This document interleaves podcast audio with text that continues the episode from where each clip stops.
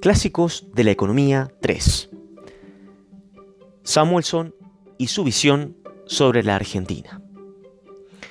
En los dos artículos anteriores hemos expuesto escuetamente algunas ideas de Paul Anthony Samuelson sobre pobreza y desigualdad, esta inflación, control de precios, etc. Este economista es, sin dudas, un referente de aquellos que se precian como neo-keynesianos.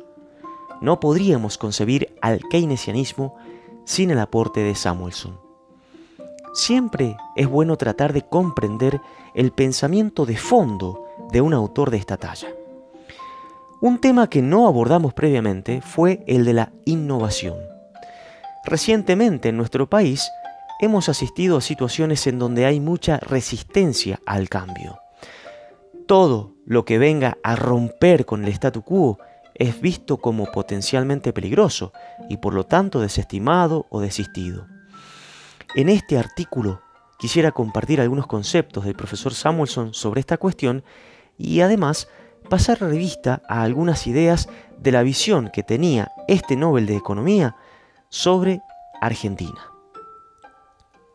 Samuelson y la economía de mercado y la innovación para el desarrollo. En una entrevista concedida a la Enciclopedia Práctica de Economía y publicada en 1983, se le pregunta si los problemas que se evidencian en los años precedentes ponen de manifiesto que la economía libre de mercado no tiene razón de ser. A esta consulta, Samuelson responde, cito, el mecanismo de mercado es un método eficaz del que no se puede prescindir. Aunque no esté demostrado que sea el único mecanismo existente, ni que dependamos completamente de él, creo que, tras la mencionada experiencia vivida, cada vez se afianza más la creencia, considerada desde el punto de vista científico y no ideológico, de que es sumamente importante que los precios se fijen según las reglas del mercado. Fin de la cita. En otra ocasión, se le pregunta si una buena proporción de los inconvenientes en los países subdesarrollados surgen de intentar un crecimiento económico que está muy por arriba de las reales posibilidades de aquellas naciones.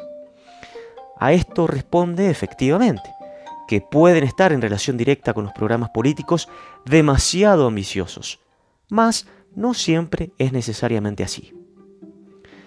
Ante el reto de las nuevas tecnologías, Samuelson sostenía, citando a su antiguo profesor Joseph Schumpeter, que un proceso de destrucción creativa hace dejar de lado algunos métodos obsoletos y los reemplaza por nuevos, en beneficio de toda la población.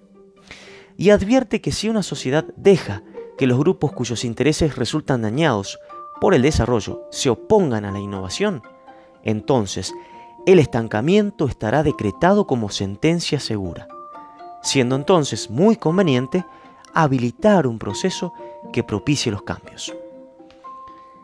Acerca del estado de bienestar, Samuelson postulaba que el bienestar, el bienestar de una sociedad, el bienestar económico general, depende en gran medida del mercado, más admite la necesidad de la intervención del Estado como árbitro garante de un proceso más humano.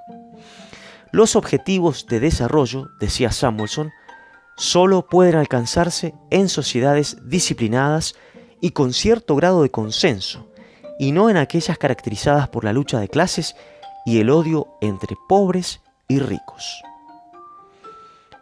Paul Samuelson y la economía argentina. El profesor Samuelson, keynesiano de pura ley, miraba con absorto la realidad de la economía argentina allá en la década del 70. Ya en aquella época se mostraba estupefacto por la decadencia de nuestra economía y pensar que aún le faltaba ver la década perdida y otros momentos aún más complicados. En fin, a continuación expongo textualmente su pensamiento extraído de un artículo publicado en septiembre de 1971. Cito. Si se desmorona el sistema equilibrado mediante el cual Suecia logró generar un rápido progreso técnico en una estructura de redistribución social, ¿qué abismo puede abrirse? La sombra en el muro para todos nosotros, me temo, no es la revolución totalitaria de un Lenin o de un Mao. Tampoco un retroceso hacia el laissez-faire de la reina Victoria o del presidente Kolicit. Me atrevo a decir que Argentina constituye la pauta que ningún hombre moderno puede contemplar sin persignarse y decir Dios no lo quiera. Fin de la cita. En marzo de 1971, Samuelson escribía, cito, Aunque no soy especialista en América Latina, no puedo rechazar la idea de que el crecimiento lento de Argentina o Uruguay, que llegó a llamarse la Suiza de América del Sur, o del Chile anterior a Allende, se relacionase con el hecho de que estas sociedades no son ni carne ni pescado.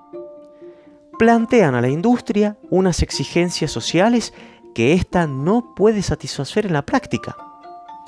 La antipatía hacia las empresas y la forma burguesa de vida ha obstaculizado el rendimiento. Es absurdo seguir acusando al dictador Perón de un estancamiento de la economía argentina que ha persistido décadas después de que él perdiese el poder. Pero no es absurdo deducir que los imperativos populistas de los que Perón se sirvió tan habilidosamente aparezcan como decisivos en la explicación del milagro del estancamiento argentino.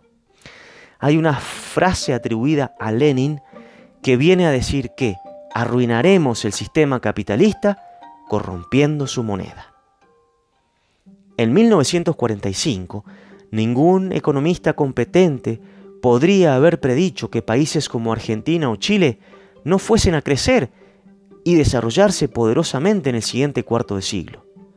Con climas templados, se hallaban en el punto de despegue del progreso rápido. Sin embargo, aún antes de introducir las correcciones necesarias para su creciente población, su tasa de crecimiento del Producto Nacional Bruto era casi desdeñable. ¿Cómo se logró este milagro?